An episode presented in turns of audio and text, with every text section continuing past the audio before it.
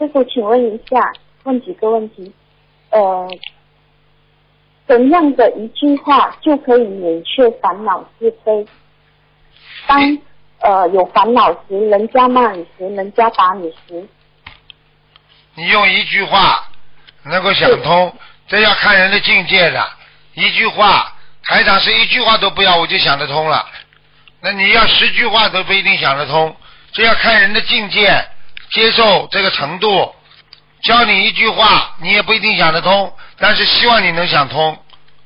这个世界都是假的，他如果在骂你的时候你想一想，1个月之后我还会生气吗？不生气了吧？忘记了吧？那么好了，你现在就开始不要生气啊，不就好了吗？明白。